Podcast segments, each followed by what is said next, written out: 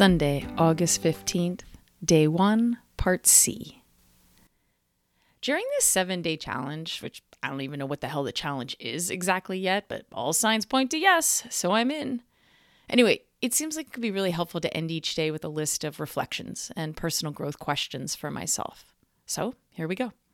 Number one, I got attention from younger men, not something I'm generally used to or interested in, truly at all. Because meaningful, intelligent, respectful, and present conversation is a massive part of my attraction to men, and I find I have so little in common with younger men. But should I give younger men more of a chance? I feel both confident with younger men because of my professional field and life experience, but also less confident. It's because of insecurity about my body image. Because, you know, 48, it's not 28. Number two, I got attention, but did I feel sexy? Not really. I just felt like me. I got to drop into enjoying living at the beach during the summer. I still had sand on my legs and feet that Henry actually noticed and reached down to brush off at one point. I felt interesting and present and different and fun. I felt appreciated for my brain and knowledge, but not really sexy or even flirty although I was aware of their physical contact and touched them some as well.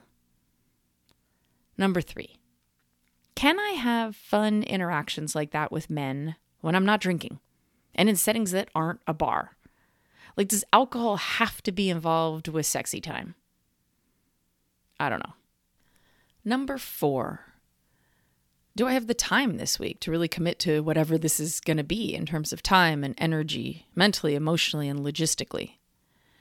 Well, all right, I'm looking at my week's schedule right now. Yeah, I actually still use a paper calendar if you heard those pages flipping.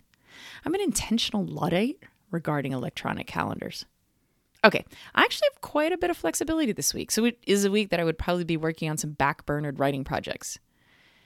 And, oh, where am I in my menstrual cycle? Oh, yeah, I'm in a good place emotionally and intellectually because I'm between my period and ovulation. All right? And number five, I need to hammer out the who I want to be this week, like the sexual archetype part of it. And today's unexpected adventure offers some hopeful and helpful insights. So I don't have answers for any of these questions yet, but I'm just going to keep asking questions, reflecting, and digging. So, all right, let's grab this fucker by the horns and ride him hard. Or maybe just talk about riding them, but not actually ride them at all. Eh, either way, for now, I need sleep.